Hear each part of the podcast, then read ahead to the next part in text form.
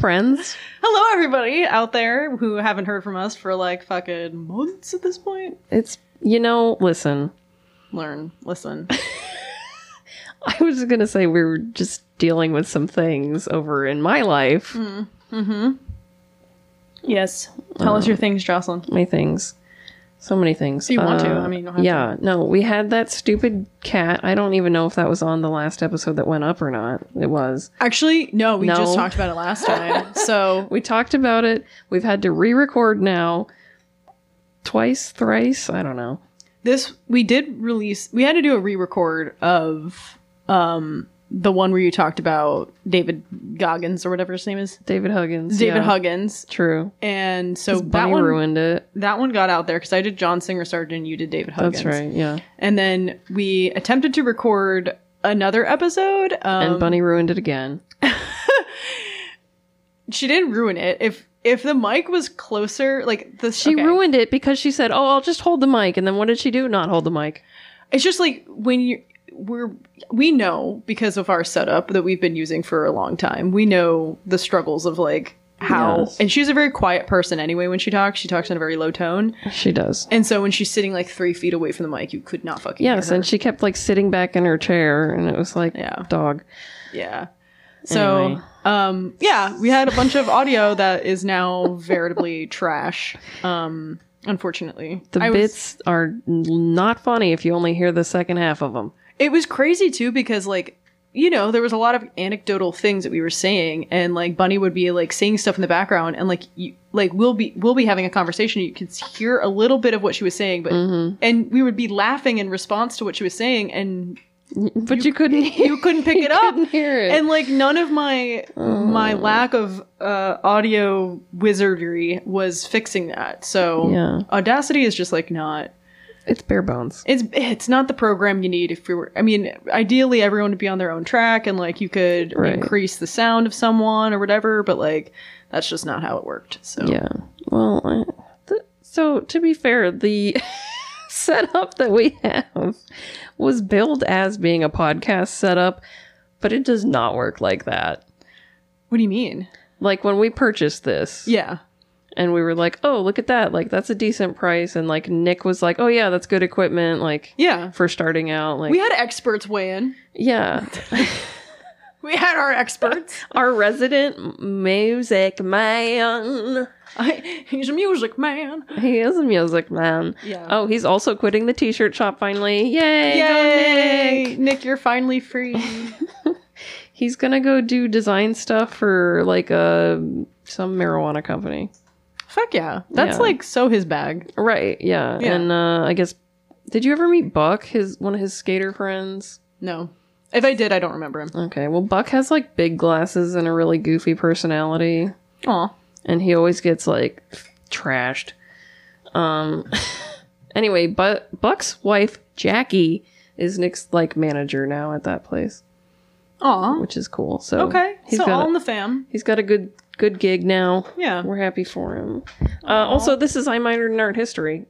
Yes, welcome. welcome to the pod. This is I Minored in Art History. I'm Neysa. I didn't minor in art history. I'm Jocelyn, and I did. And uh, yeah, we are here to tell you about art and shit, but also we talk a lot about our personal lives. And, you know, we're very inconsistent about putting in when we actually talk about the art. So I don't give a fuck how you feel about that. Um, but you're about to get to know us real well. Oh, so well. If you don't already know things about us, you're in for a real overshare treat. Should we refresh people's memories about who we are? I feel like they, we haven't given like a background, like historical. A historical background. Yeah. Uh, Neysa and I met each other when I was working at a t-shirt shop, and then Neysa came in for an interview, and I was like, "Oh, she's got a wrinkled shirt. She's not better than me, even though she went to Ringling." oh yeah, that's right. Yeah, Jocelyn was all set up to hate me, and then she ended up being like, "Oh, she's cute, and I love her." Yeah, basically. And no, I- I, was afraid that you were gonna be like too cool Oh, why? because you went to Ringling and like you're hot. And then I f- then you found out I have a raging case of ADHD, and I'm also just, you know, insatiable nerd. So yeah, Yeah. That's why but this is why we're such good friends because immediately I was like, I love Jocelyn. I was like, "Dee, dee, dee, dee, dee, dee," like, and you were like, "Mm, I don't know if I can trust her. No, but like once I saw like you just came in and you were like, I'm chill. I was like, okay, cool. cool. Okay, that'll work. And then we were, I was like, I kind of hate this fucking guy who runs this shop. Oh and you were like, low key, yeah. me too. yeah. Yeah, but real low key though. Yeah. And I was like, oh, I actually hate him, like loud and proud. And you yeah. were like, I was like, I need this job. yeah. I don't have another job I can fall back on. he might have this place wired up. I remember when we I think we it was you or it was Nick we theorized that he was definitely listening into our conversations. oh, I don't Cuz he he would like come in angry just randomly and like it had to have been a response to some like, shit we talked no, about him. I think that's just because he had anger management problems, yeah, he's just which is why his man. children hate him. Sean sucks. yeah, don't don't miss that guy at all. Yeah, but it brought us together. it did. And th- then Created a bond that cannot be broke. Sometimes when you're just like in the war together, Yeah, brothers in arms, yeah, yeah, you know, that whole we're in thing. the, in the trenches, we were in the trenches, so to speak. taking heavy fire. Um, so then I left because I was dating Odin at the time, and I wanted to move to Tampa. Yeah, and Odin had some shmoney. Odin was yeah, well, he, yeah, he was a rich boy.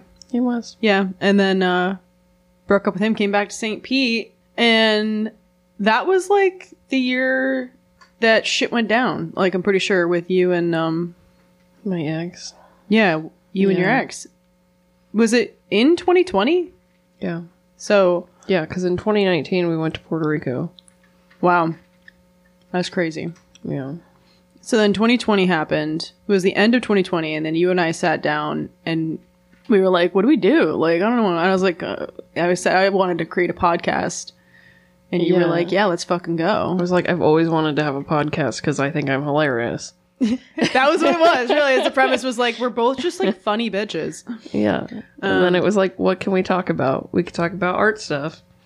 Yep. And then um, I was like sitting on Neysa's toilet in her old apartment.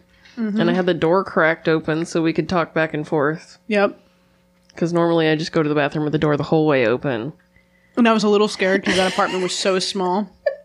I was like, "Am I about to die?" That's always a concern when Jocelyn's around. I was just like, "Oh no." Um, but we made it out. And I was just like spitballing. We were just spitballing names, going back and forth. Mm-hmm. Uh, Neysa had made a really nice pesto for dinner, actually. Oh yeah. I remember it because it was so tasty. I always forget about that. Yeah, it was good. um Jocelyn has been the um willing parta- partaking of uh, many of my dishes that I've cooked over the years. That's because you're good at cooking. You know, it is one of my skills. It's one of my Yeah. wifely skills. 100%. It's on my resume, you resume. my resume. um, but yeah, and then after that, we recorded. We started. We had great ambitions that we were going to release this like once a week and be real podcasters. We we did at first, and we sort did of. real good. I mean, shit, we've got we got some good episodes in that first year. Our sound quality mm, left a lot to be desired. Yeah, well, because we didn't know what the fuck we were doing. We really didn't. I think it's gotten better over the years Yeah. for sure. But now we're here where we're at, which is severely lacking. uh, sorry, everybody. Listen, If you were wanting to hear more from us, sorry. I can't. I have work a full time job. You work a full time job. I have a man. He has children. I have children by default. Basically, yeah. Yeah, I mean, I feel like life just got really busy. I mean, I'm not busy. So if you wanted to record more, I definitely could. I am busy. but you're, I think, more busy than I am. Yes. Because managing a codependent honey is sometimes a lot of work. Yeah, Mike, you ruined it all. No. no, if I hadn't met Mike, like, I probably would have moved back home, to be honest. Well, you were living with. I was living with Bunny because uh, for my job, they were like, you have to live within city limits if you have this position. And I was like, Fuck. Oh, and Gulfport's city limits. Gulfport is not city limits. It's St. Pete city limits. Yeah, uh, sorry. Yeah, that's what I meant. Yeah. Gulfport's like, but Gulfport is so much closer than when you were living before. Yeah. Oh my god, that's so stupid. I mean, whatever. Anyway, Anyway. what were we talking about? oh yeah, we Um, were giving the people an update about our lives, about who we are, and all that. Yeah. So I kind of had an unfinished thought earlier, which was that I had acquired a second cat. I have since unacquired the second cat. Taxidermy. I named her I named her Rima cuz like this guy that I went to high school with hit me up and was like, "Hey, you- can you have another cat?" basically. And I was like, "Uh like what's what's the sitch here?" Yeah, what's status, bro? And, yeah, so she's this like ugly ass looking tortie. She's got the buggiest eyes ever. yeah, And she looks a uh, little bit cracked out. she does. Not gonna lie, Yeah. that that girl's been doing some meth. Yeah. Um so she did not come with a real name. Apparently his dead grandma was his grandma was the person that had her to begin with and apparently his grandma called her Jezebel and I was like I'm not fucking calling a cat Jezebel. Honestly, great name. I mean, I- I would have called the cat Jezebel. she doesn't look like a Jezebel though. Jez. Like you look at her face and your initial response was she looks like she's a taxidermied cat. like that was my initial. yeah, like you can't tell me that you would call that cat Jezebel. Like you're Call her lying. roadkill. Right. Um That's so fucked up. and then he said like his aunt that was watching the cat at one point and called her Kitty and I was just like, "Okay, that's not a real fucking name." That's so stupid. I fucking hate boomers. like, can you can you give this cat a real name? And I was like thinking on it, and I was like, what kind of vibe is this cat giving me? And I kept coming back to Rima. Rima, yeah. Yeah. We were and we and Bunny and I were making a joke last time that she should be called Reba, Yeah, like the uh lady from the TV show McEntire. Yeah. Reba McEntire. Yeah. So I had put in the group chat after Lauren said that she should be called Reba. I was like, "Oh, Reba Mack Truck Tire," and she was like, "That's so funny. I'm calling her that." oh I my was god. like, "Yeah, I know. I'm hilarious." Um, Hence why we started the podcast yeah, because we're so funny. so funny. So the legacy of taxidermy is a poor one.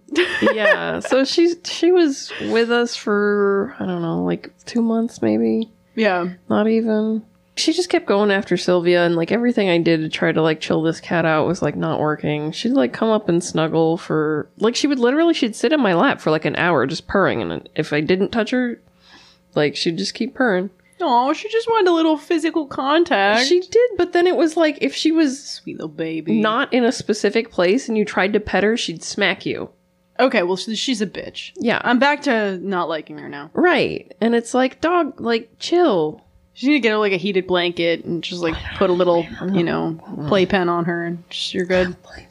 Put her in a playpen with a heated blanket. And she's good. No. And she would like come out in the middle of the night. Like if I'd get up to piss or something, she'd like come in the bathroom and like yell at me until I petted her.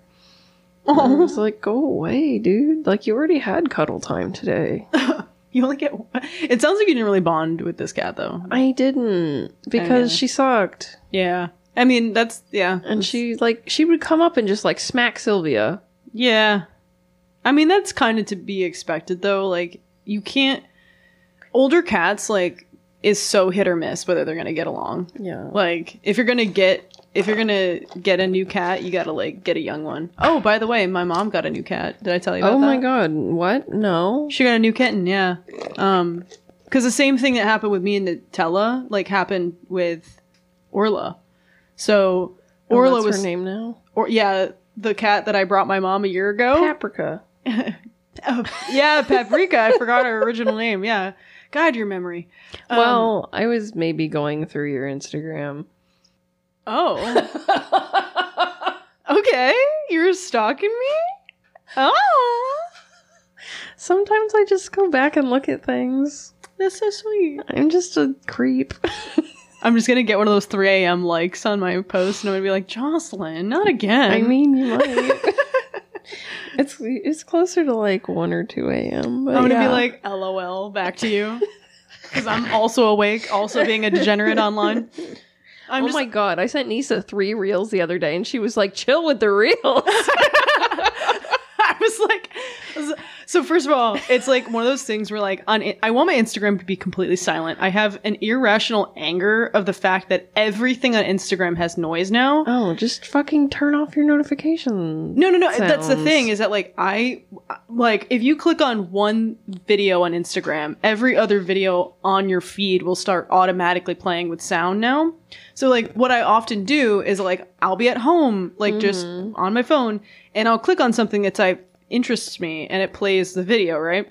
Then I'll go to a secondary location, aka a Publix, and I'll go and like walk through the aisles and I get bored and I'm like on my phone because I'm maybe waiting for like a chicken sandwich that I really want. And what blasts out of my fucking phone at the volume of a million suns is the fucking Instagram reels. And I'm like, this is fucking horrible and I fucking hate it. Because like so sorry. I want my Instagram to be completely silent. I like mean, I agree with you. I just want it like so what happens is like if I watch those reels, the same phenomena occurs where it's it triggers the Instagram video sounds to happen to me. Gotcha. Um, but also I'm a TikTok girly because I Yeah. I just watch all of my like video content. Instagram for me is about the classic memes. I see. Classic memes. That's why I send you only like for the most part Yeah, true like Imgur memes. that's true. essentially. You do mostly send text posts. Why do you think that is, Jocelyn? Now I- you know. Now you know the war. I lore. didn't realize that that was. That's why I was like, I was overstimulated. I'm so sorry. I was like, oh my fucking god. Because I just, a demon comes out of me when Instagram plays recklessly in my life, and I'm like, I hate you! Makes me want to just banish the app. to all- I, I, uh, I'm not going to tell anybody what, what my actual uh, Finsta is, but I did create a Finsta oh, this week. Well, my, it's like not a fake Insta, but it's like my secondary Insta because you were the one who inspired me about this. I'm pretty sure we talked about this on our last Yes, pod. yes, yes, yes.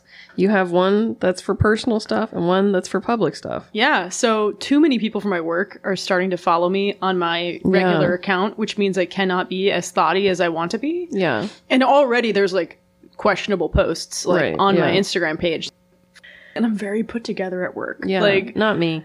Um but like I do that for a specific reason because I'm ambitious, I'm like hungry for money, like I'm trying to get somewhere Yeah, in my career. for sure. And like I just I cannot handle Mm-hmm. like being in a Zoom call with a professional person, and then she's like, "Got my Instagram," and then she's seeing my butt cheeks. They're good butt cheeks, though. they are great butt. che- I'm not gonna lie, but like, and they're looking way better nowadays. Hell yeah, Girl, I'm gonna I'm gonna just put this on. Yes, plug your personal trainer. Okay, yeah, Emily from Deviated Strength. Her her her uh, business is called Deviated Strength. Amazing fucking trainer. She's the best, and I love her. She's also hot. She's also super hot, and she made my body just in in a matter of like a couple months. It's Like, even more banging now. it's even more banging, and like I I have muscles I forgot I had. Yeah. Like girl, look, Oh shit, she flexed up in here. God Yeah, damn. I got the pump. I got the yes, pump. bitch. Okay, go off. yeah, and she, my back problems fucking gone, Wow. gone. Like Core strength? uh, my core, my Yeah. shoulders, my fucking lats. Like I'm learning muscle groups I didn't even know. I'm so proud of you. Oh dude God. and like what's funny is that um it feels very like validating that she she could tell right away because she's Mm-hmm. so good that i had latent muscle groups like from all of the years of doing Yeah. you know Dance and dance and and and soccer and whatever else i was involved in when i was younger and she was like oh yeah so you do this movement and like immediately my body's like oh that feels way better now like Yeah. and so she's been working on like specific things, like easing me into harder exercises Right. through like the tr- the way that my muscles were trained when I was younger. I feel like a lot of people that go into personal training do not study like exercise physiology and anatomy like as much as they should. Right. So it's really nice to hear that someone actually has. My mom used to be a bodybuilder actually. Yes, yes, we all we all Not to know. brag or We all know about Brenda I Hall. did not get that. you could though, like you te- you definitely could. I could. That would require me to actually go to the gym. Listen, I know a lot about the gym now. I'm so proud of you, dude. You ever want to work out? Yeah. I'm not like good enough to teach you anything, but I can look up what Emily has already stored for me in my Fitness Pal app. Yeah. Pretty good. T- teaches you all the exercises with videos. That's nice. And I was like, how did you know I'm stupid enough to not know how to do this on my own? Post. Well, okay, so I only know how to do stuff at the gym that I know how to do because my mom fucking taught me. If my mom hadn't taught me, I wouldn't know how to do shit. that's the thing. Like, there's a barrier to entry around the gym. Oh, big time. Yeah. I don't know. I, I did stuff when I was dating Odin, but like, again, it was, you know, I was working with his friend Anders, who was um, a boxer and an MMA fighter. So we did MMA, MMA stuff. Mm-hmm. And then I used Odin's personal trainer um, at Crunch. Yeah. for a little while there. But it wasn't consistent enough that I was getting any results. Like Right. this is the thing is like I'm doing it twice a week every week and like Good that's for you, dude. slow incremental like Right, yeah. you know it, it uh, if I did it like consistently like 3 times a week I think my results would be way better. Yeah, but like two times a week, I think is more manageable. Oh, way more as, manageable. Like, 2 hours a week? yeah, Like that's so easy. yeah, Yeah. that's, That's, way more manageable, time wise and like commitment wise. and that's the the other thing too is like the only reason I go to my sessions is because I know Emily would be mad at me if I didn't show up. and like that fear of like not if like someone disappointed because I didn't show up to something or like didn't do something. Yeah. But like there are days when I get in there and I'm like, no, I don't want to do it. No, and I'm just like complaining the whole time. And she's mm-hmm. like, you're, she's like, you're fucking whining. Like just go do it. Like And then after you get done, you're like, oh, I did it. Yeah, or she like babies me a little bit. She'll be like, "Okay, you don't have to do as much of this." and I'm like, like I'll like she's like, "Do you want to do this or this?" And I'll be like, "Neither." And she's like, "Why am I giving you choices?" Pick one, bitch. Yeah, she's yeah, literally she'll be like, "Um, okay, well, that's on me for I guess giving you a choice. You're gonna do this one."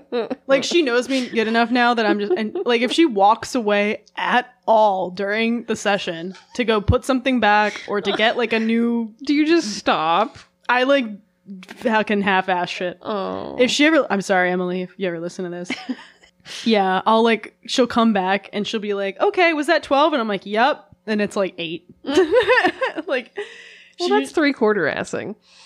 yeah, she has to literally stand over me and like do the time thing. Otherwise, I'm not gonna fucking. There's, st- there are times when I go in and like I feel really good Yeah, and I'm like ready to work out. right. But there's other days where I go in there and I'm like, I feel fucking tired as fuck today. Yeah. And like, I just do not want to do this. Mm. And yeah, I mean, it is, it's hit or miss. Like, Yeah. but if I did not have her to go to, like, I ain't fucking driving myself to the gym. I ain't fucking doing shit. Like, I can have all the tools and resources available to me, but if there's no one standing over me, I ain't fucking doing it. Yeah, that's kind of part of my problem. Is like, Mike was supposed to be my accountability buddy, and Wait, what? accountability buddy. Accountability buddy. Yeah, I like that. It's I'm chewing boba, guys. Sorry. she is. I'm about to suck some more down. Actually, The- Yeah, suck that boba down. Mm, baby. I'll suck something Accountability this weekend. Accountability? Accountability? Oh, accountability, Accountaboba, baby? accountability, baby. this podcast has devolved a little bit lately. Quality's gone way down. Depending on who you ask, quality's gone way up. I think quality's gone way up, personally. Yeah, We're having a good time. That's all that matters. yeah. I think we have like six listeners. That we've maintained. That's great. Yeah. like on average, I think we have like six That's people who listen. fabulous. I think 12 in total listened to the, but I think three of them were me. One of them was me. Okay, so eight listens. Great. Oh no, Great. our statistics. Our stats are low, my friends. Uh, yeah, so I mean, like, uh, spread the news about this podcast because, like, uh, we're funny. So, ten out of ten. 10 out of 10. Full of bullshit. Full of bullshit. Hot as fuck, both of us. any any tea that we should share? Any go- hot gossip? Besides taxidermy, going back to. Oh, you never finished telling that Um, story. She just went back where she come from. She went back where she came from. Cause Back to the farm. back Put out to pasture. back to my friend's dead grandma's house, I guess. Poor baby. Oh, that's so sad. Um, Neysa, I saw earlier out in her little little fancy room. Out in my den? Is that what that's called? Yeah, the den. Okay, sorry, Yeah. I don't know names for Fancy things. room. The parlor. Yeah, it's fancy. I don't know. What'd you see in there? Why are you looking at me? Like I don't know. You painted it. Uh, your oil painting of yourself. Oh, is that what you're calling out? Your self portrait. fucking horrible self portrait. No, no, no. It's not horrible. I figured out that it was you. It just doesn't look like you. Uh. I figured Well out that it was you from the hair. Yeah, that's the only defining feature of it. yeah, I, I attempted to pick pick back up uh, oil painting again. And she used some oil paints that we had gotten for free from a friend. Yeah, I mean they're not bad oil paints. They're really not. They're Winton's. I mean most of them are in, so or they're uh, Rem- Rembrandts. They're just yield. Oil paint doesn't really go bad like that though. Yeah. Anyways, when she said that it was oil paints, then I was like, oh, this triggers a memory for me. So, one of the security guards that we had would sometimes tell me about like his paintings and stuff because he would paint and do like photography and shit. And he really Bob Rossed it up in the painting department. And- Happy little trees. yeah. I was like, oh, you use oil paints. That's cool.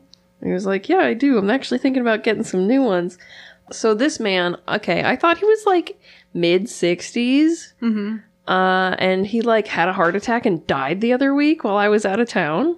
Whoa. Swear to God. Whoa. Wait, he's a regular at the library? No, no, no. He was a security guard. Oh shit. Oh shit. Yeah. That sucks. Yeah. Turns out he was only 52. But like this man would knock back soda like you would not believe. Well, yeah. Yeah. Yeah, And I don't think he'd been to the doctor in like uh, 10 years, probably. This may be insensitive, but like if you're gonna pass away quickly, like heart attack's probably like the best one. Oh, yeah, no, for sure. That's kind of how I felt too. I was like, I'm glad that I wasn't there though. Was it, happened at work? Yeah. Dude. Fuck. That's rough. Yeah. Oh shit. Well, R.I.P. Yeah. Sorry. Were There's- you guys friends? Not really. I mean, You just knew yeah, knew him. a I mean, like, he'd like tell me, like, oh, I got the trail cam set up. Gonna go out in the woods this weekend, or like, whatever. And you're like, all right, Steve, have fun.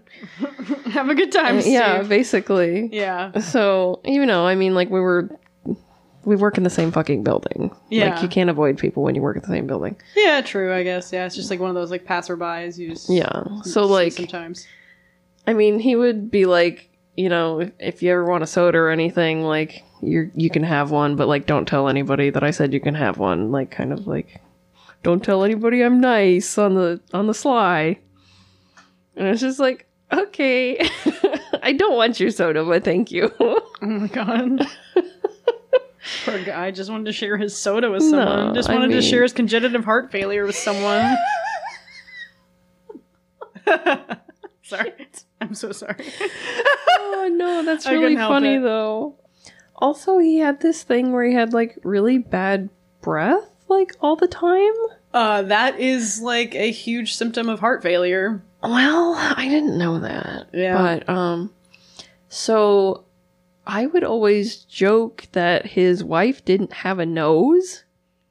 And it turns out that um his wife does not have a nose. Oh my god, what? What do you like, mean? Uh, David, the other security, he's like the head of security. He was telling me that this guy from Dynamic, which is the security company, had like gone to the hospital or whatever, and then Steve's wife had gotten there and she had a mask on, so he just figured like, oh, like COVID kind of thing. And then she took the mask off, and apparently, no nose, just like two holes in her face. And it was either like it looked like she'd either been attacked by a dog or like she'd had cancer or something and it was just like no nose and i was like oh no i feel really bad now Oh my god. because for almost two years i've been joking that his wife had no nose and she has no nose like to his face, you were saying? no Oh. Dude. i'm going to hell Holy shit! You really. I, I feel like you're- this is a character you're making up now. I swear to God. Holy fuck, dude. Also, also, It's gonna make- get, is it to gonna make- get worse? it's gonna get worse. it's no. so much worse. Um, so he had always been like, "Oh, me and the wife, this, that, and the other." They were together for twenty years, but they never legally got married. Okay. And Florida does not recognize common law marriage. what? I thought it did. No, So what does that mean? She gets nothing? she gets nothing. She inherits nothing? She got fucked Dude. because he didn't have her as the beneficiary for his like life insurance or anything. What the fuck? They weren't married, so she couldn't get the death certificate or his body. And then It all um, just goes as next of kin? yeah. So is, Which- like, is he have any kids or No. Apparently, she hired a lawyer and this guy was looking into next of kin and found somebody in fucking upstate New York that she had no idea existed. Yeah. And that's next of kin. dude, this is so rough. So she gets fucked, which I feel really bad about because I'm sure she's like not a bad person and doesn't deserve that. But it's just like, oh my god, like you cannot make that Oh. up. Oh my god. And she has no nose. She has no nose, which is really the worst part of this because that was my joke. And she loved him even though his breath stunk. Yeah, She couldn't smell She it. had no nose.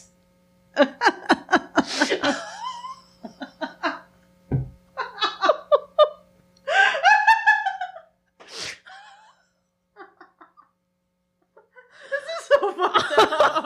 I know, but it's just like, Oh my god. Like if you put this in a movie or a book, people would be like, "That's too unrealistic. Yeah, like, That's this is- not." this is like sitcom levels of just, terrible. but it's fucking true. Oh my god.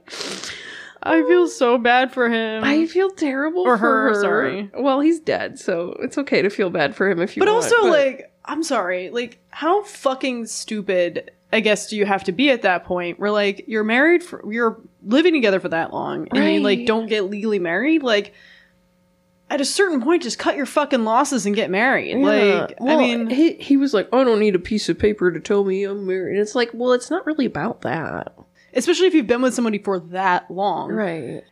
I don't know. To me, the cutoff is, like, uh, common law I think age, common which law is like- seven years. I was gonna say it's like seven years for common law or something, but if you've invested in a property, let's say together for Right. that long, Yeah. like I'll be fucking damned if like I'm, le- I'm not legally entitled to my half if I've been paying into Right. somebody else's living situation. Yeah. Or like, I mean, and then you get into like some of the logistics of it, which is obviously like if something bad happens. But Exactly. you, if you've been with somebody for that long, especially 20 years, two fucking decades, they should have been on everything. right. And, Like, why wasn't she the beneficiary on his life insurance? he didn't fucking put a beneficiary? Is so he's just an idiot. Yes. Oh my god. Yes. Poor poor baby. So I was like, I said to Mike, I was like, we need to get living wills figured out. Yeah. Like, Yeah. No, that is like 100% a thing. Yeah. Because like right now, the beneficiaries that I have on my life insurance policy are my mom and my brother, which I can update that. But like, Yeah.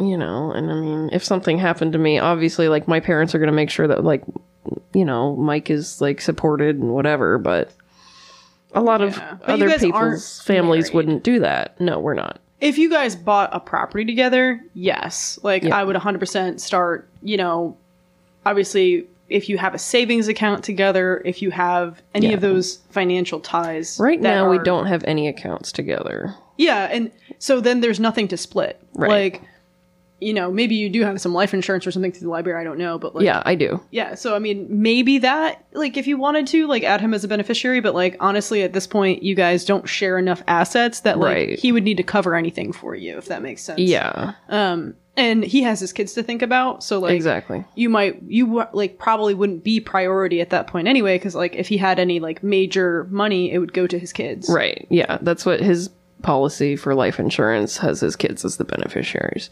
So I was just like, hmm. I have at least one friend that's a notary still. Like, Yeah. I mean, yeah, just, I mean, if there's anything that you feel like, I don't know, in, in your situation right now, I wouldn't necessarily worry about it because you're just splitting rent. So it's not the same thing. yeah, but like once we get more, like, yeah. But later on down the line, once you sign those like papers Yeah. for the house, like for sure. Yeah. Well, and also like he's planning on once Joshua moves in with us, probably like six to twelve months after that, filing for divorce with Beth. Mm-hmm. So then that'll be like done. Yeah. Hot tea, you guys. If you don't know, my boyfriend is uh been separated from his ex-wife for like seven, eight years. Yeah. he's not officially divorced. It's just expensive. Yeah. No, it is, and it's harder when you have minors involved. Yep. So, anyways, Well, R.I.P. Security Steve. Yeah. Rip and rip. Rip. I was I'm dating a snaggletooth John, and yeah, I just we're broken up, but he doesn't know it yet. For the how manyth time? This would be the third, I think. Girl, just Yeah, End right. it. Just it's over. it's over. It's over. The worst thing for me too is that he just did not fucking talk to me like at all, like text me like at all. For me, I'm not one of those people who can who can do a relationship so half-assed. Like Uh, no, yeah. and also I have this rule, this like unspoken rule that I feel like maybe is good dating advice for anybody out there is like if you are dating someone, always make the effort to like keep planning a future date if you want to continue to like see them, especially early on. If you don't put the effort forward that like you're planning something, even if it's something small, like be like, oh, like Even if it's just like, let's hang out and watch a movie. like let's hang out watch a movie or like um i'd really like to go take a walk with you soon like when i'm free like even if i don't have that much time or like Yeah. you know or just do something sweet for them so that they know that Mm-hmm. they're like included in your life. He is it's it's almost like he doesn't fucking think of how to conduct a relationship. It's it's actually fucking scary to me that he's like gotten this far. I know that he knows how to do it because he was in a polyamorous relationship. Uh, i'm like so you're just so fucking selfish and low effort maybe he doesn't think of himself as that, but like that is legitimately what I'm experiencing with him. Is like he's just so selfish. Like he doesn't Mm-mm. he doesn't give a fuck. And I'm like, I you know what? No. I'm way too hot to be wasting my time on this. I agree. Can't. 100%. Mike and Bunny also think you're way too hot for him, too. I'm always way too hot for the men in this town, Jocelyn. Where's my nice hot European man? I mean, you had one. when? I thought Odin was pretty hot. Ew. What do you mean, ew? You're the one that fucked him. Yeah, and he kind of reminded me of a clown. he was short too. Remember, he was five eight. I, I mean, The only thing he had going for him was he was rich, but he was so Damn. annoying. Oh, well, I wouldn't know. I didn't ever live with him. God, th- there the things that I put up with with him too were just like radical. Do you remember? I don't know if you heard about this story. Maybe you, I'm pretty sure you must have. Is that um one of the worst things that ever happened was that around his birthday, the first year we were dating, we were already living together, right? Mm-hmm. his two fuckboy friends like came into town. This they're two brothers, uh, Will and John. So they were in town and we had plans. I was already arranging for a surprise birthday party for him. Oh. And I was like putting it all together and like I had his friend Austin in on the plans, right? Uh-huh. He found out that Will and John and all them were coming into town. That was a surprise because Odin knew about it, but he didn't tell me about it. Ew. Yeah. And so I'm at work and I get a text message Friday midday where we had plans to go to dinner that night. And he was like, Hey, like Will and John are here. And I was like, Oh, I was like, I didn't know that they were coming into town. And he was like, Yeah, sorry, I should have told you. Like, I forgot to tell you. You fucking think, dog. and he was like, So, you know the dinner plans we had? I think it's just going to be the boys tonight. Wow. And this was like The disrespect. Austin fucking knew. Austin knew I was planning a surprise birthday party for him. and fucking allowed that shit to happen. And then I texted Austin. I had to text Austin and be like, what the fuck is going on? Like, why would you like suggest a boys' dinner, or why were you like let him do a boys' dinner when you know that I have this thing planned? And Austin like didn't want to fucking deal with it. He was like, he was like, oh dude, like it's his birthday, just let him have what he wants. And I was like, I'm I live with him, like Yeah. we're together, like Literally. I shouldn't be left out of his birthday celebration, first of all, but like second of all, like this was supposed to be a nice thing for him and I. Like like you know, he was he would have appreciated it. I know he would have if it had gone off like I planned. I was pretty much done with his ass at that point. Oh yeah, I would have been too. I stayed with um so I told him I was like I was like fine, you can go have like a boys weekend if that's what you want to have. Like I'm good. Like I'm going to go stay in St. Pete. So I just like fucked off and like went to Jenny's and like stayed with Jenny and Victoria. Like Victoria came over and we had like a girl sleepover and like I was Yeah. complaining the whole time. I was just like pissed. Odin did not fucking text me at all that whole weekend, right? I told him, "Okay, I'm going to come by uh Saturday and like come get some stuff." And he goes, "Again, this was supposed to be a boys weekend, right?" Nope, all the girls were there. Hmm. Austin's girlfriend Paige, who also didn't tell me that was going oh on. yeah, that shady bitch. Paige was fine. Like me and Paige, like we worked it out, but I was just like, I was like, what the fuck is going on? That like I'm not even invited to a party happening at my own fucking apartment Yeah. that I pay rent for. I split rent with that man. I split rent with Odin when he made four times what I made. no. And he like had a big issue with me like saying I didn't want to split rent. Well, It should be proportional. it should be proportional and i told him that like he was the one who wanted us to move in together mm-hmm. like he only got cold feet like right before we were about to sign the lease together and i had already like spent all this time i had quit fucking big frog i had like already made all these arrangements to move to tampa. Oh yeah this was like a whole fucking thing dude. So like i come in the apartment and i had texted him like everybody better be fucking gone by the time i get there because like what the fuck are you doing? Like this is so disrespectful. I was like and mm-hmm. you and i need to talk. I walk through the door and odin goes odin's fucking plastered mm-hmm. which he got really weird when he was drunk. He got like a child. And he's obviously on coke too because his eyes were like fucking bugged out of his head. He's sitting there with a fucking smirk on his face sandwiched between john and will sandwiched between austin on the couch playing fucking pubg all the fucking girls are hanging out by the side of the sink like hanging out in my fucking house mm-hmm. using my fucking dishes drinking my fucking wine that i had bought So disrespectful. so disrespectful. I'm like, I walked in and I go, "Did you get my text message?" And he goes, "I didn't see your text message." And I was like, "I was like, Odin, f- let's get in the fucking room and we'll have a talk now. We're gonna have a talk fucking now." And all the boys go, "Ooh," like that. And I was mm-hmm. like, "Oh no, motherfuckers!" I was like, "You played with the wrong fucking one." Did he tell you that I wasn't invited to the party at my own fucking house? Looks like everyone's having a great fucking time. And Austin was the only one who was like, chill, chill. I was like, Yeah. I was like, I'm fucking done. So then they all literally in the living room while I went to the bedroom, they were in the living room like convincing Odin to come out with them, to just leave me in the house. Oh my God. To leave me in the apartment, What? and they were like, "She just has to calm down. Like she's fine, bro. Like she, you gotta go out. You, you, it's your birthday. You should have fucking fun. You should." This is the type of shit he would listen to. That's psychotic. I just meant that he was hot. That's all I meant. I'm sorry. I mean, I f- fell out of love with that man so quick. Like I was all in with that kid. Like he was, he was wonderful to me at first. yeah. But then like the novelty wore off like as soon as we started living together and then I saw like how what what broke me down and wore me down more than anything with him was like how easily influenced he was by other people. And it's like I thought he was such a pure and good-hearted person and then like as soon as Austin like got in his ear cuz they weren't that close of friends when I met him early 2019.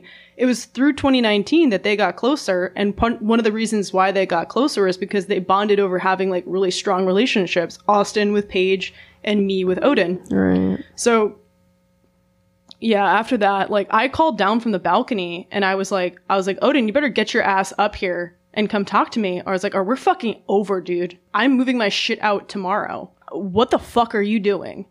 So Odin came upstairs and was acting all sweet and nice to me as soon as everyone was out of the way. But I was like, I was like, dude, you just fucking betrayed me, like essentially in front of everyone. What were you doing? I could, I, I will never get over Yeah. the feeling of walking into my own house and uh, like a place I'm paying for Right, yeah. and seeing people blatantly disrespect me. The main thing I didn't want was like Odin to come home and be so fucking sloppy and coked up and like act like a fucking idiot. I did not like Will and I did not like John, and I made that extremely obvious to Odin when I first met them in the beginning of the year. Right. Like I had met them, they were fucking rude to Victoria, they were rude to me, like they were just animals, and I was like, mm. I don't fucking like these people, so don't bring them around me because I won't hang out with them. Right. I had told Odin that. That's why he neglected to fucking tell me that they were coming into town. anyway, we still lasted, I think, a few months after that. Like, we tried to make it work. He, like, booked me this big trip to Miami to try to reconnect and get back on track, but I just, like, I could not see him. well, yeah. I couldn't see him the same way anymore. Yeah. That would definitely have been a nail in a coffin for me as well. Yeah.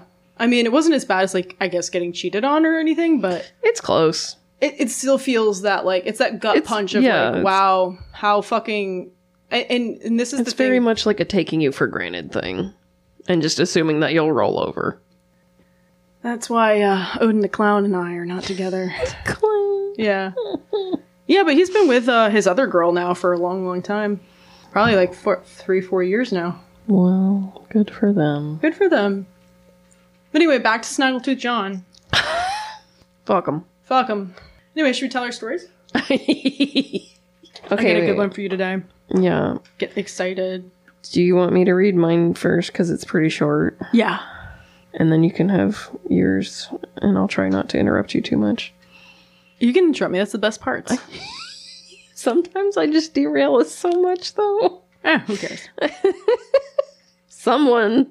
mommy Okay, so initially I had written this up for a little thingy for work because Carrie, my teen librarian, was like, I want to do a art thing for these children to take and make, and uh, based on Frank Stella's Protractor art series. And I was like, okay, cool. I good at write up a thing. She was like, yeah, just do like a couple paragraphs. And I was like, how about two pages? but the, I mean, it's not really. To clarify, uh, Carrie is not a teen. She is just a teen librarian, a Yeah. librarian for teens. Yes. Did it sound like I meant that she was a teenager who's a librarian? I- that would be very I impressive. was listening and I was like, oh, I know the answer to this one. No, I've known Carrie since forever because we went to the same elementary and middle schools, yeah. and she was in my brother's grade. She has a twin named Megan. Miguel. Yeah, they're d- identical. Those uh, identical twins are freaky, huh? I mean, I mean, I only really know one of them, so I know a few. They always wig me out. really, Oh, yeah. You get two of the same looking people popping up in front of you. Like, that's nuts. It's just like surreal as fuck. like like the girls from the fucking what's it called, The Shining. now all these IVF babies are popping out the same. IVF babies. A lot of twins being born through the IVF, you know? Uh, I have a couple cousins that are IVF babies. Are they twins? No, they're like a few years apart. Oh, that's good. Made Yeah. it out. Yeah. yeah. Made it out of the statistics. yeah. they're cute little girls. So anyway, um, I wanted to tell you guys real quick about Frank Stella. Neysa hates his art yep. because it's, um, you know, it's you can put your own spin on it if you want to. It's not very It's abstract, okay? Just call it what it is, Jocelyn. Don't shy away. Don't you shy away. Neysa hates abstract art if this is the first episode that you're joining us for. I hate abstract art. I, on the other hand, enjoy abstract art a moderate amount. She likes it a whole bunch, okay? She's such a fucking liar. She does like every other artist is an abstract contemporary goddamn bullshit squares like fucking kick me in the teeth every time. Listen, they're part of art history, okay? I minored in that. It's been like eight years since I graduated, but it's fine. Yeah, I mean, I went to art school, and every time I'd still see them in school, I'd be like, "Boo!" Next slide. Neysa just shits on everyone that doesn't do portraits and landscapes. I don't even like landscapes. It's really just portrait art. Just portrait art. It's, it's really it's like it's Bernini. It's my favorite. Well, I'm going to talk about Frank Stella real quick here. So, Frank Stella is old as balls, first of all. How many old balls? He was born in 1936. That's right. He's still alive. He is still living. He's old. Old as balls. Old as balls. He was born in Malden, Massachusetts, and he's 87 years old. Yep. He's considered to be, quote, one of the most important living artists, unquote. I don't think so. He's important to people that aren't Neysa. Yeah. Like five people. Me and everybody that went to his thing while it was on display. So he went to Princeton University where he painted and majored in history because he's a silly guy. And then he moved to New York in 1958. And when he was there, it was because he loved to go to the galleries. I've obviously not read my notes since the last time we recorded. This is great radio. It has been a month. this is great radio? Yeah. God, you insult podcasts everywhere. You can skip through a podcast, you can't skip through the radio. This is this is not good audio format in any way, shape, or form, and we would be very blasphemous to say that it was. Anyway, while he lived in New York, his art was recognized for its innovations before he was 25. In 1959, several of his large scale minimalist paintings were displayed at the Allen Memorial Art Museum at Oberlin College and at the Museum of Modern Art in New York. Initially, he had these big ass minimalistic monochromatic pieces that he made with angular geometric shaped canvases, which Neysa thought sucked Yep. a lot because they're I just- mostly just black and white with lines. Yeah.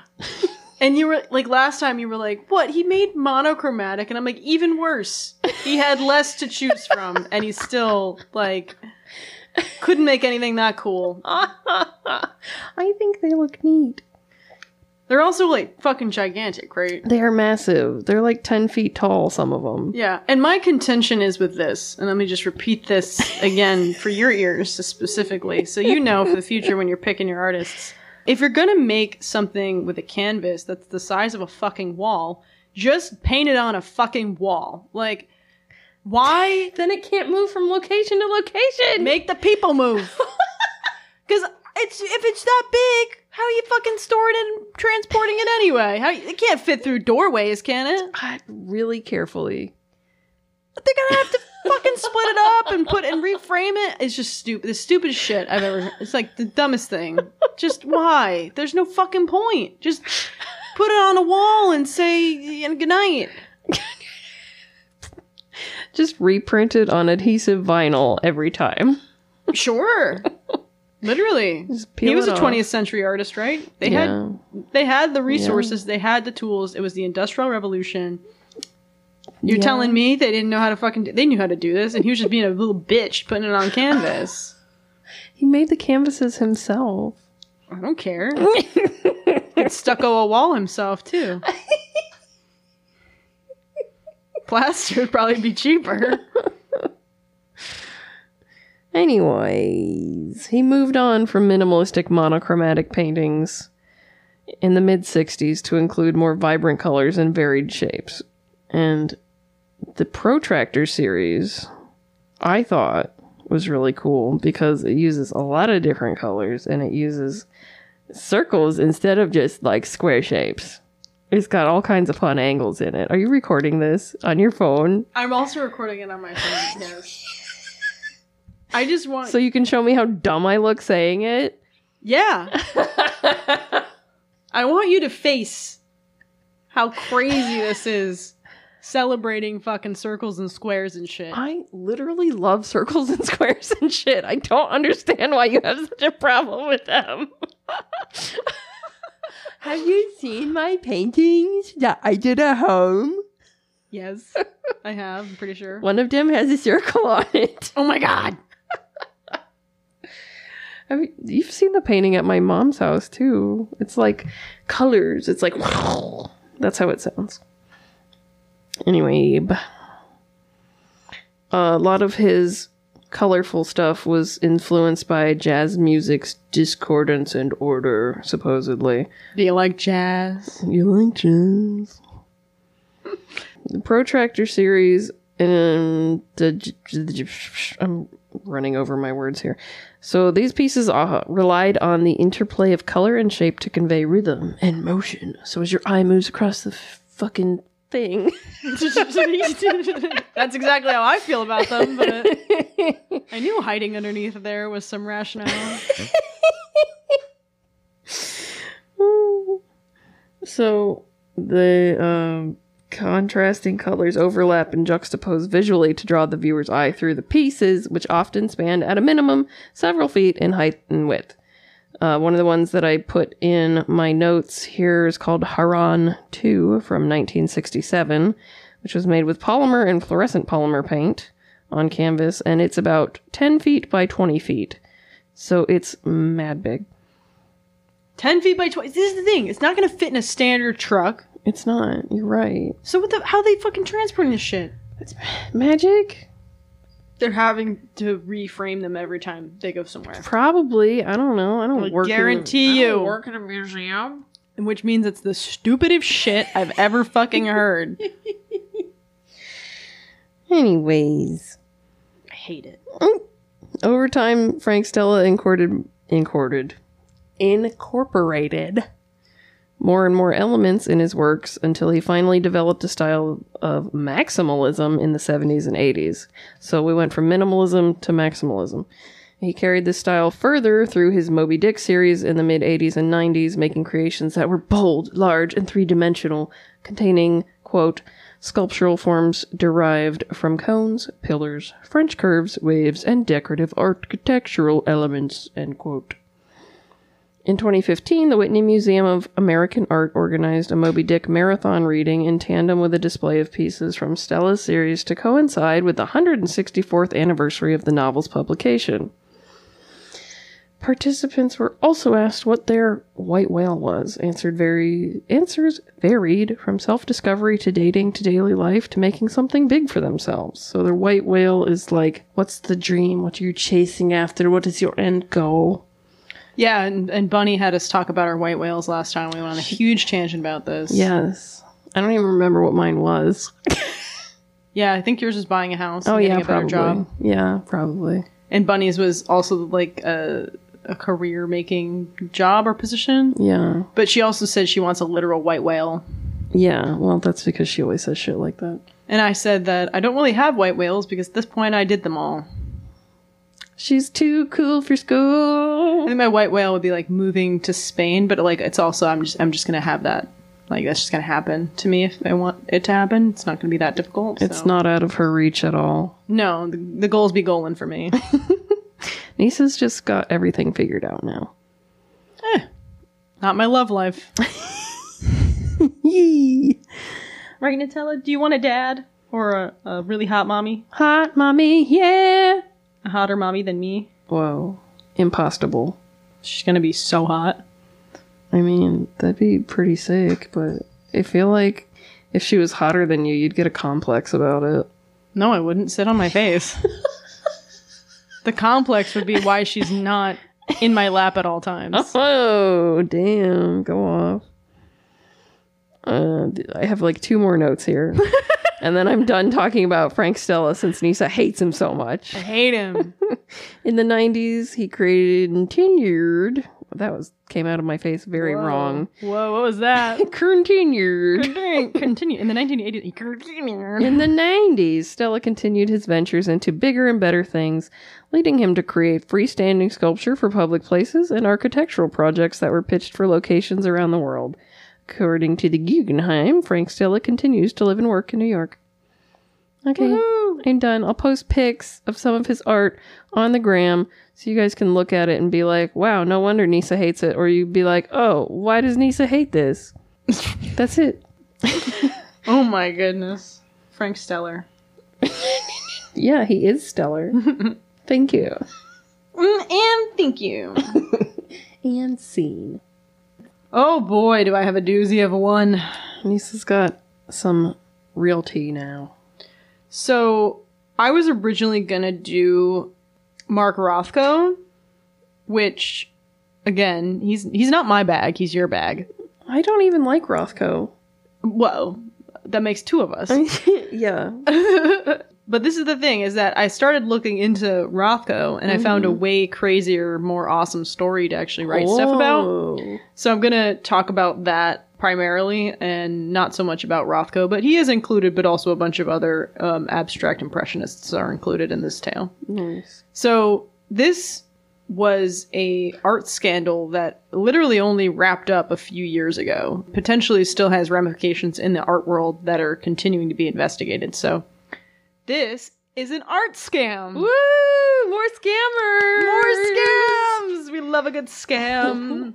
so this was a uh, issue that was centered around a gallery, a prominent gallery in New York called the Noodler Noodler Gallery. The Noodler? That's such a Noodler Gallery. I don't know how you say it. How do you Uh, spell it's it? K N O E D L E R. Oh, I would say that Noodler. Noodler Gallery. I could be wrong. We'll just go with that one. So this gallery has been around since the late 1700s was when it was like first founded. It was like one of the first galleries in New York. Um, it like rose to prominence like through the 1800s. Through the um, early 20th century, it was like one of the top places to buy art in New York. Like very well respected. A lot of really hot um, artists were coming through there. So there was a woman who worked there. She was an ambitious like art assistant and like she got first got hired in the 1970s and like she started rising up, making connections in the art world. Her name was Ann Freedman Go off. and she, you know, she basically conquered like all the dudes that were coming through there like and she fought for her position to be the president of the gallery. Like she like wanted to be top dog or be sorry, be the director of the gallery. Like she fucking wanted it and so she got it. So that was around 1990s. She Um, girl bossed her way there. she legitimately girl her, he, she girl bossed her way up, okay? So she did the go- goddamn thing. Everybody says that she's an incredible salesperson. Like, um, she pushed out another prominent art director who was going to be the art director, and they had already like tagged him for the role, and he was supposed to be like the co-chair with her. And she like pushed him out, And and she was like, no, bye bye. well, she complained because she had been there longer than him, and she's just like, "Why? Why are you tapping this guy when you already have me?" Right. And so he left, but like even though he had to leave, he was still like, no, she's a really good salesperson. Like, you know, she is just like a prominent person in the art world at the time. And the Knoedler Gallery itself has a fantastic reputation, as I said, so like there's just nothing really wrong with this picture. Enter a charming woman who comes in. She's a Hispanic woman. Her name is uh, Glafira Rosales and she gets connected to the gallery through a former employee who lets Freedman know that this woman, she's come from overseas and she has a bunch of paintings that she wants to sell through the Knoedler and she's going to bring them in for Freedman to take a look at. So Freedman goes, This is great. Have her like come in to see me. And she brings to Freedman a Rothko as the mm. first painting that she wants to sell. And immediately Ann Freedman freaks the fuck out because this is like career making works. Like these are mm. like extremely high priority, sensitive artworks. And she's like, oh man, this is going to be awesome. So now she finds out little by little that the artwork as she like goes and gets the testimony of different experts and stuff it, it can't be verified in any sort of like past mm. catalogs so the first thing that they do when they bring in new artwork right that has been like out of circulation for a while maybe it was in someone's private collection is they go back in the archives and they go okay let's find out from all the single sources that Rothko's ever sold through, like where this painting originated from, so they can uh, start a prominence on the work and they can like verify it, which immediately makes the worth off the work more authentic. That's why a lot of works that are authenticated, Yeah. that are fake, are usually works that have been in catalogs that have been lost for years, Right. um, and then they they reappear in circulation. This was unique because this was work that ne- was never before seen, so it had no way of really being authenticated other than like they were going to piece apart the pigments, they were going to look at the signatures, they were going to look at like the canvas style, like those types of things, which is a very long process. Right. Um, so it's not something you do. It's also very expensive. It's not something you do willy nilly. It's something that you do only if like you're going to sell this painting for like millions of dollars, right? Yeah. So Ann doesn't do any of that. Yeah, so Rosales tells her that this there was a mysterious Philippines-based client that she had named Mr. X Jr. Oh, Mr. X. Mr. X, yes. Immediately she's suspicious because she's like, well, they they have never been in any catalog or anything, so this is kind of weird. But still, she goes forward and she starts to consign her collection like one at a time, meaning she was bringing them into the Knoedler, like under the Knoedler's name, and like putting them up in the gallery as like displayed works, like to see if there was any potential buyers for this work. And she started displaying them to top dealers. She believed by doing this, this was like tantamount to authentication. This is what she would later say, is that she was like, well, I knew that if I put them up in the gallery and I showed them off at like uh, gallery, you know, shows or whatever else to these like top art dealers, that if any of them were fake, I would have been notified immediately. Oh, no. However, no one ever did that. And so therefore that was like her way of saying, well, of course they were, everyone considered them authentic because somebody would have said something. no, bitch, you're supposed to do that. So I was reading a Vanity Fair article about this who interviewed three of these top dealers that she supposedly said like were mm-hmm. fine with these paintings and and they were like everyone would say, "Huh?" You look it up and there wouldn't be any record of it. They didn't feel right, says a second. The Pollocks in particular were too perfect, too symmetrical. But like the first dealer, this one just kept mum. The pros didn't say anything, they just turned their backs. So like basically they didn't want to ruin her reputation, they didn't want to get involved with what was going on, so they were just like they were like we're just not going to sell them. We're just not going to do anything with this. yeah. Um cuz obviously That's the safer option than Right. being like, uh, you can't tell me this is a fraud. right, it's like You're a fraud. but also it's it's very it's a very obvious ploy of like if you can't look up where that painting originated from, like if Pollock himself did not have any pictures of that work coming out of his archive, like Right. then it's not fucking real. It's not legitimate because his work at the time, he's a prominent artist of his Yeah. day. He would be cataloging everything meant that was meant to sell. And if he wasn't his, whoever was in charge of brokering deals for him was. exactly, if he gave it to an art dealer to to s- sell stuff for him, then it would have been cataloged. yeah. So part of this collection was work from Willem de Kooning, Mark Rothko, Barnett Newman, Clyde Still, Franz Kline, and then the most famous of them all was the Jackson Pollocks. And there were a set of around 20 paintings that were all from like the abstract impressionists, right? Mm-hmm. So this is just a crazy story, man. For Freedman, like the lack of anyone saying anything to her about the paintings, like was her step toward authenticity. And in 2001, the first of the four Pollocks was sold for two million dollars Wow. under the pretext that it was still waiting to be fully sourced. In response, the buyer set a condition that the painting had to be verified by the International Foundation for Art Research, or IFAR, which is like the only institution in the world that will do that whole prospect mm-hmm. of like, you know, collecting the paint pigments and like checking out the canvas and all that stuff and like actually making sure that this work is a Pollock or not. Mm-hmm. By late 2003 this is a couple years later the work is still not confirmed. And then he went back to the Knoedler and was like give me my fucking money back. Like Right. obviously this painting is not what you said it was. Yeah, it's not because if for it was, Pollock. they could have just gotten it. immediately yes. Yeah.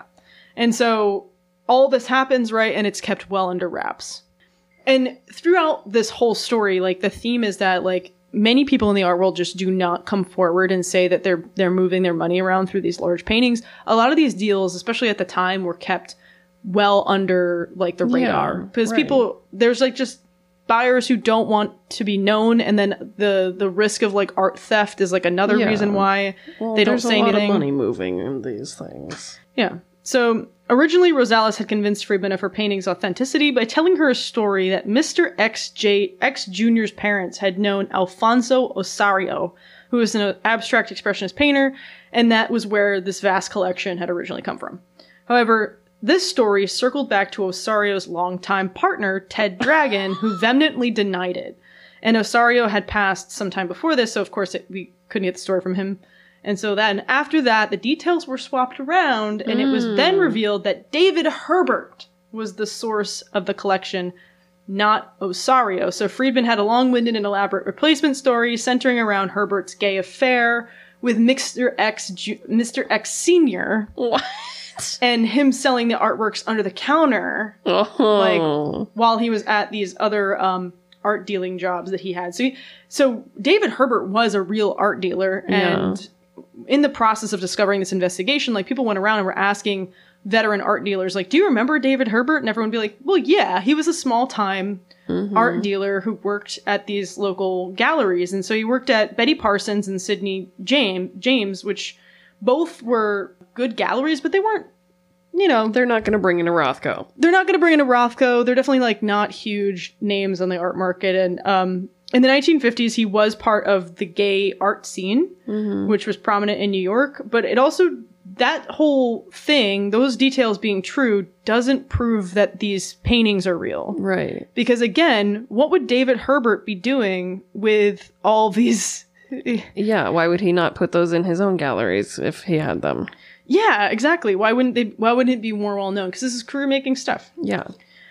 So, and it was also a hard fact for others to swallow that he would sell the artworks on the side or that the artists themselves would not have kept careful records of what they sold, especially Yeah. to an art dealer. Right. Regardless, Rosales and Freedman continued to bring in paintings from the David Herbert collection on behalf of Mr. X Jr. and the scandal conti- and scandal continued to court them for it. At one point, Rosales brought in some paintings that were clearly a part of Richard Diebenkorn's Ocean Park series, and Richard Grant, the artist's son-in-law, learned of the suspicious paintings back in early 1995. And then later on, when one of them sold about 10 years later in 2006, he went to the Knoedler out of courtesy, which you do if a large painting like that gets sold. You go, you know, basically shake hands, pop the champagne, and be like, hey, it's wonderful that you sold that painting from my father's late estate. Mm-hmm. However, she he went to go see Ann Freedman about this, and she declined to see him. He also, though, knew because so Diebenkorn's wife had actually viewed the paintings like some time ago, like she had been in New York, and so another um, art dealer had taken her through and was like, "Hey, these are your husbands," and she had said basically like. No, they're not. Yeah, she was like she, and she told Ann Freedman, who sa- who showed her the paintings. This She's like, bitch. yeah, she was like, I'd be very surprised if those paintings were painted by my husband Wow. because she knew him so well, and so obviously her son, their her son-in-law, like knew that the paintings were probably false, and so mm-hmm. in 2006 he's like, "Oh, let me go shake her hand for selling that Diebenkorn painting," and then she she basically declines to see him. She like doesn't want to deal with him, so. Shady. The painting got sold to a museum. He goes to the museum, and, and we don't know exactly what happened, but soon after, they're they're replaced with more credible Diebenkorns. Oh, interesting. One that was donated by Freedman herself. Oh, what? Yes, so she apparently had a legitimate She had a real one that And- she was sitting on. and I guess to like avoid the lawsuit, avoid the investigation, or whatever was going to happen, she gives a legit one, one that the prominence can be 100% proven, Wow. not one of the ones from the David Herbert collection. Mm. Yeah. So after this encounter, Ann does have like a moment of, hmm, maybe I should get more information from Rosales because Rosales and her have been doing this business for a very long time at this point, over 10 years. But she still isn't really, she hasn't really pressed her for like any of these like credible details, right? She's just been keeping the, the paintings in the gallery and hoping that they sell. She's just been like, money, money, money. Yeah, she's been looking for suckers for her, but like she's like, you know what, I could get in some real trouble if this all falls through. So like Rosales, you do more work and get your story together. So what Rosales does is she finds a man named Cesario Fontella who includes details about acquiring the painting. She sits down and like records him for an interview. And Fontella goes on about how he owns this restaurant near where Fernando Vijande was at, who was a prominent gallery owner. So sh he says that Vijande brought the paintings into his restaurant one day, and that's how he got the paintings. Meanwhile, Vijande's son is like, uh, wait a minute now. This Like- man has never been to that restaurant. but yeah, he was like, he was like, he's like, first of all, my dad didn't drive, so like, he's not taking paintings across town on foot. That's not happening. because that wouldn't be the case anyway because these paintings are, are heavy.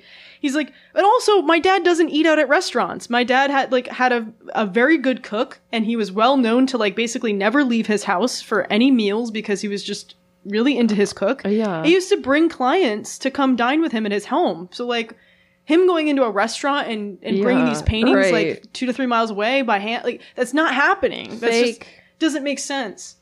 And so this other this this guy Fontella after that, like basically he's never heard from again. Like nobody can find him. This, this okay. This reminds me of. Have you ever watched Nathan for You? so this guy named Nathan Fielder has this show called Nathan You. Oh yes, yeah. And there was an episode where he has this guy lie about how he's built up all of his like musculature and that he's never gone to the gym. He just moves uh, furniture and boxes and stuff to con these people into doing free moving. yeah. Like this sounds like that. Yeah. This woman is just telling these people to lie. Yeah. I, I have seen a couple of his. uh, There's one where he doesn't he like trick a, a guy who owns an like, tr- electronics store into like basically giving away his TVs for free or something like God, that. Probably. There's one where he gets frozen yogurt shop to do poop flavored frozen yogurt oh my god, as like a way to boost their business. dude. this is just like so fucking elaborate that I'm like surprised that they got this far for this many years. Like the story about how it was a gay affair now. Yeah. Like it's just it's just crazy. I mean, gay affairs would be kind of like hush hush a little bit. But it again, it wouldn't be out there in the open then. All those like really weird finite details, you're still not given a name, which is like more what you need, right? Right. Interesting though that uh, Ann Freedman did keep several of the works that Rosales brought in. So she she kept three for herself, and two that she was known to keep in her home: the Pollock and the Rothko, and one was a small Robert Motherwell, and she kept those. And so the larger Pollocks that were obviously uh, contentious because one of them had already been returned. Mm. She made the Knoedler a part owner of each, while she had a third share herself. What? Yeah, I mean that's not uncommon. It's just like if basically like it, you don't. It's just a large uh, asset to have. That just seems really shady. It's it. The art world is shady though. Like the whole thing is really fucking shady. That's why I'm never gonna be part of it. Yeah. So in 2007, the silver Pollock was sold to Lagrange Museum, where she told Jamie Frankfurt, who was middlemaning the deal, that the paintings were soon to be included in the catalogue Raison by Pollock Krasner, repeating this to Lagrange's English dealer, Tim Taylor. If she had been in touch with the Pollock Krasner folks, she would have found out quite quickly that they stopped authenticating Pollocks back in 1995. Oh, interesting. Yeah. So it's not even that like she she's just going down the fucking rabbit hole with this. If that wasn't enough, she also included with the 12 with the painting when she sold it a list of 12 art scholars who had viewed the untitled 1950, which was the name of the painting. Just viewed it. Although none of the 12 people who had ever come to the Knoedler were there to examine the Pollock. Instead, what Freedman had considered as an authentication was when a scholar would come into the gallery on the off chance, she would take them up to view the Pollocks Oh my god. where they would seem to like them, and then she'd add their name to her list. Wow. Yeah. So by the summer of 2009, the FBI gets involved, and they issue subpoenas to Freedman on the works inside the David Herbert collection, leading her to be terminated from Knoedler's that year. A year later, after Lagrange had offered his $17 million Pollock to Sotheby's, and they had refused to take it because of the lack of prominence, mm-hmm. he was eager to confront her. I'm sure. So he met with her in New York, bringing him a, bringing a lawyer and asking for his money back. And she even went so far as to say that they'd find another buyer, and which is ridiculous because who's going to fucking buy it now? Right, after you've been disgraced. Yeah. And so after the threat of a lawsuit, Knoedler Gallery agreed to giving back Lagrange his money for the piece, the 50% that they owned. However, the other owner, Canadian collector David Mirvish, was less inclined to part with his funds from the sale. So caused a bit of fucking tension. Now, at the same time, another family, the De Soles, bought what they thought was a Rothko in 2004 directly from Ann Freedman, spending 8.3 million on it. Jesus. That was the most they had ever paid for a piece of art. So in 2010, that Rothko was considered was discovered to be a fake. And in fact, the whole scheme came apart. So the entire time, Rosales was running an enormous scam through the Knoedler using Ann Freedman. All paintings in the supposed David Herbert collection, all of them, were forgeries cleverly created by Pei-Shen Qian, a Chinese immigrant living in Queens Oh my god. who conducted the scam with uh, Rosales and the help of her boyfriend Carlos Bergantinos Diaz. Wow. So yeah, the Knoedler ended up closing in November 2011 because of the scandal, and Freedman and the members of the gallery have been tied up in litigation around these pieces ever since.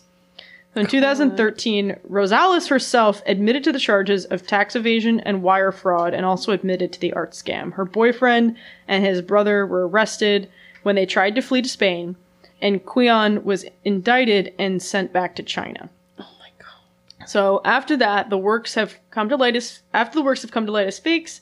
Freedman maintains that she is the scam's central victim Of course. when she gave an interview with New York Magazine. Due to the nature of the art market and its inclination towards discretion, many of the victims from the scam have settled out of court with the gallery itself. Right. The De Soles were one of the few who ended up taking their case to trial, suing for triple damages to the tune of 25 million. Wowee. The De Soles first became suspicious largely based on an article written in the New York Times about the lawsuit filed by the duped collector Pierre Lagrange and his Pollock. Mm.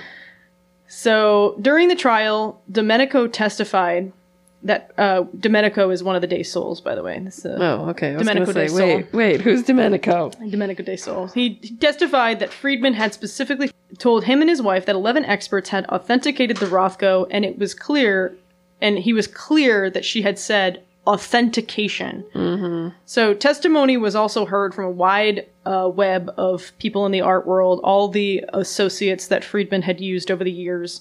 John Elderfield was the former curator of the MoMA who had taken Diebenkorn's widow to uh, view the pieces, and that's when she stated to Freedman, "It would take a lot to persuade me that these were done by my husband." Yeah, so it was well known that I mean, they were trying to prove through all these witnesses that basically a lot of a lot of red flags had been thrown up over the years to Freedman Yeah. that like these paintings were not legit, Legit, yeah. and just like no one rocked the boat enough to cause any issues except for Lagrange when he found out he'd been scammed. So he was like the first one to be like, I don't fucking think so. Like, I just mm-hmm. lost 17 million potentially on the sale. So, like, you're gonna fucking Yeah. pay. Pony up, bitch. But everyone else who, like, they just kind of were letting it lie. So, in the end, Freedman refused to testify under oath. It's kind of muddy how, like, things went down, but basically, she was set to testify. And then she was, like, stalling or, like, she refused to do it. And so it went to settlement. I'm, I think because they knew the writing was on the wall. Yeah. The trial ended swiftly, even after bringing the foundation of the art world to its knees. So, like, everybody was like, this is what fucking happens in the, these large sales. This is crazy. Mm-hmm. How has this been allowed to go on? This seems so shady. Like, there's so much room for error. There's so much money. Just like Yeah. people talking and like basically handshaking millions of dollars worth of money over these paintings. And it's just so right.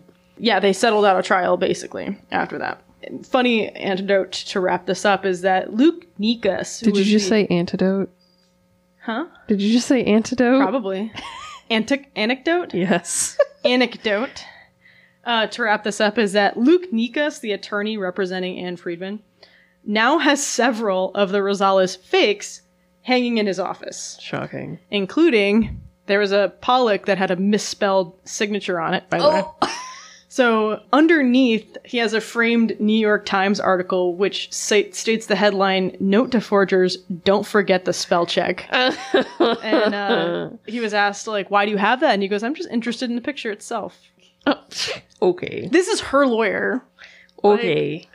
Yeah. Anyway, that was um the Knoedler Gallery art scam. That was wonderful. That was a wild ride. That is fucking crazy, right? I just really love the long lengths that she went to to basically say that the backstory of how these paintings like Uh, yeah. happened. Right. Like what? Mr. X Jr. was the gay Mr. X Senior was the Yeah. gay lover Like- of How? David Herbert, and that's how the paintings. Mhm. What is interesting though, and I will say this, is that like originally this came up because the Rothko affair like came up in my research, which one article that I read said that basically what happened between Mark Rothko and David Herbert is that he approached Rothko in like the 60s at some point, at the height of Rothko's career, and was like, let me sell some paintings for you. And I want to put them in some European galleries. And so he had said, he- I think he had like gave him maybe a couple or something like that. But then it came out later that like Rothko, uh, that uh, Herbert had like more than one, like more than the amount that he gave him.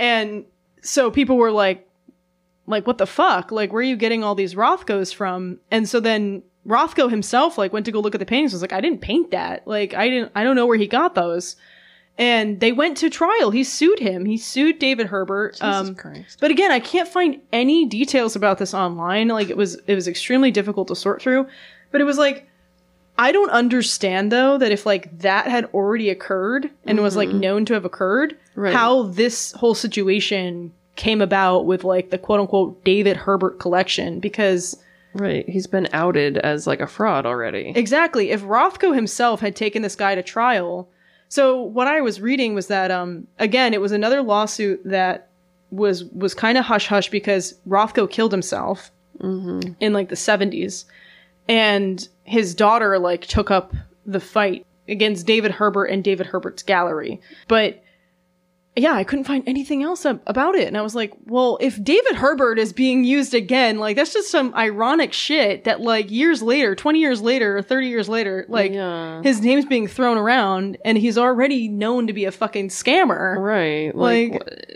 uh, that begs some questions. Yeah, so I don't know if maybe the Rothko thing was false or if some of the details about I- I have to I have to assume that the information nowadays is more accurate about the, you know, 2007 uh two, 2016 trial that just took place Yeah. uh versus information that happened back in the 60s or 70s.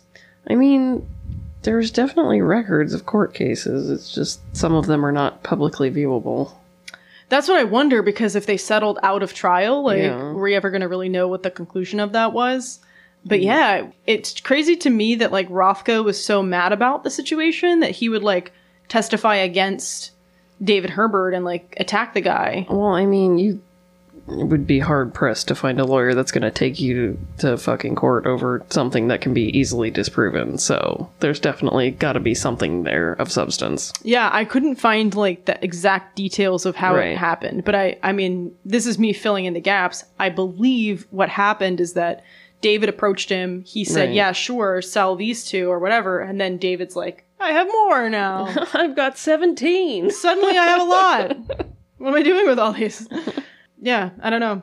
So, if anybody knows any information about that, let me know. But I, I was like, wait, what? Like, there's two scandals Wow. with Rothko's? Seems sus. Yes, no, maybe? I don't know. Yeah, Rothko killed himself, though. Fun fact. Yeah. He was a depresso boy. yes. Yes, he was. If I uh, painted a bunch of squares like that, though, I'd be a little depresso I was myself. going to say, I don't think a happy person could paint that. You just painted a lot of fucking squares, man. did paint a lot of squares.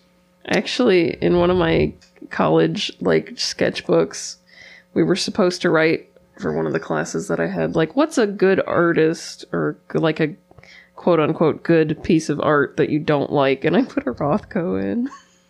And my terrible. teacher was so upset about it. Like she was like, "You guys are so uncultured." It's like, "Yeah, I'm fucking uncultured. I'm like 18, dog." You want to know why, though, that these like abstract impressionist paintings were so fucking easy to to forge? Because they were abstract. Because they were fucking abstract expressionist paintings. Like, yeah. Uh, maybe don't make your paintings so fucking boring and easy if you want them not to get stolen. Because, like, obviously there have been fakes of, like, masterworks over the years, of Yeah. course. But they're fucking easy to spot. They're so easy to spot. They're master fucking classical works. Like, it takes years of training to do that. And then these things, it's just slap a fucking, slap some fucking paint on a canvas and, like, you got yourself a Pollock, baby. and you know what's funny, too, is that in the trial, they were, like, dissecting why they could tell that it wasn't a Pollock, and and part of the reason why is because Pollock was a raging fucking alcoholic. Yeah. So his hands would shake when he was spreading the paint on the canvas and stuff. So his lines were like so not neat at all. Even if he Right. was like trying to make them neat, he Yeah. couldn't because he was shaking so bad. Well, he also smoked like a fucking chimney, so a lot of times his paintings would literally have cigarette butts in them. Yeah, I mean, he was just he was a fucking mess. Like, but yeah, that was part of it. Is that like people were walking by and be like, this looks a little too clean, like, Yeah.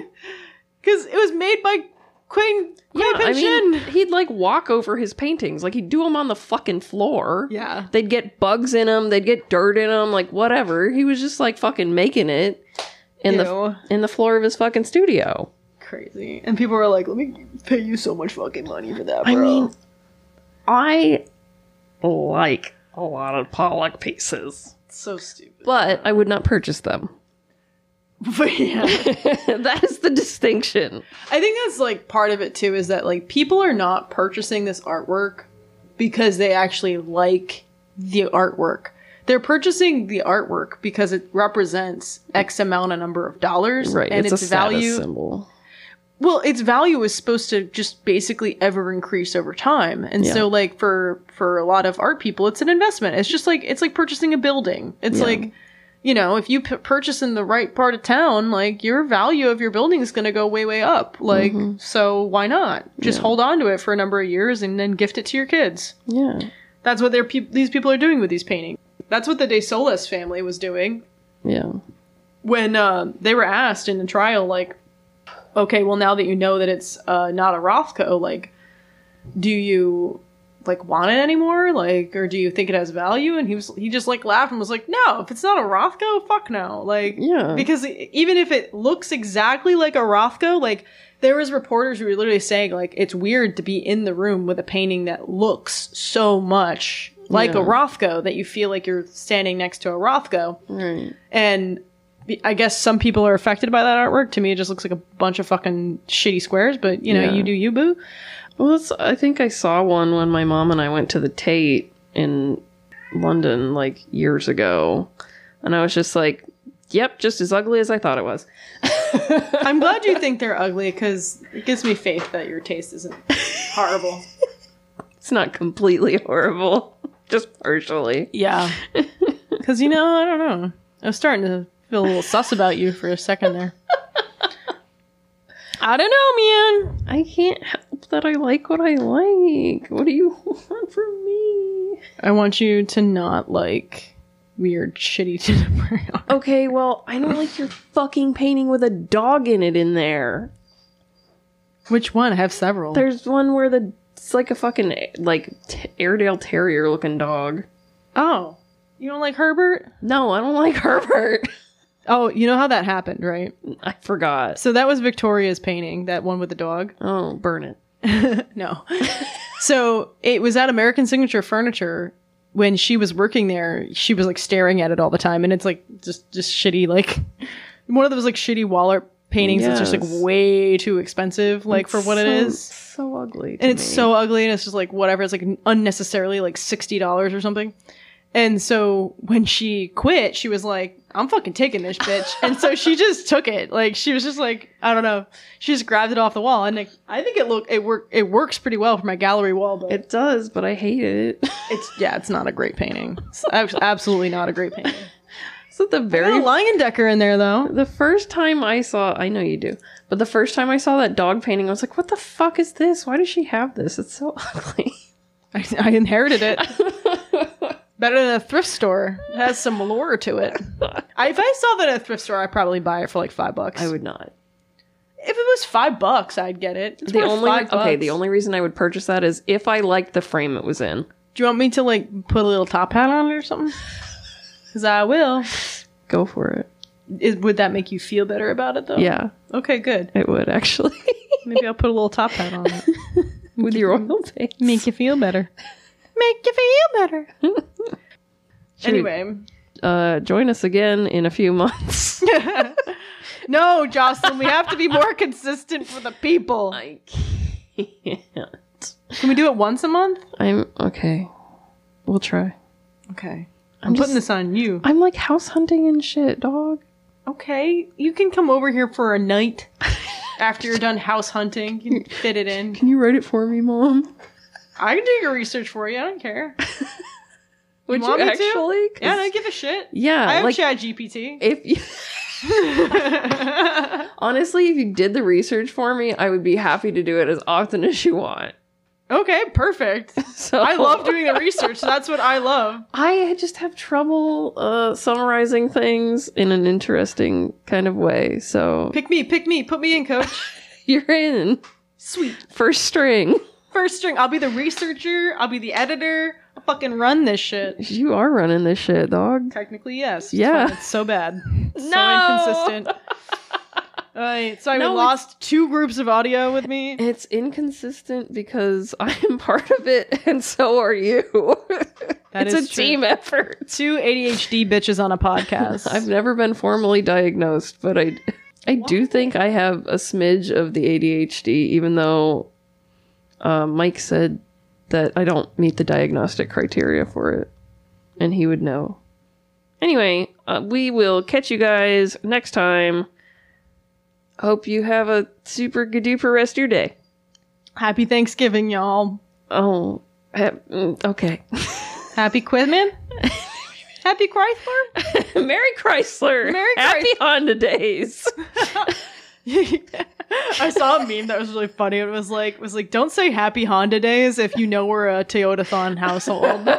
Like, yes. Honestly, though, we are a Toyotathon household. oh, I'm Happy Honda Days. That's true. You do have a Honda. I do drive a Honda. Mike and I both have Toyotas. I just got my alternator replaced yesterday, That's so expensive. it was only three hundred and eighty dollars. That's expensive. I thought it was gonna be like five hundred, so I call that a win. You're like a discount. You're like I've still spent 380, almost 400 dollars, but discount. I thought it was gonna be more, so 120 dollars cheaper than I thought. yeah. Oh man. well, good, good deal. Thanks. Anyway, y'all talk to you later. Okay, bye.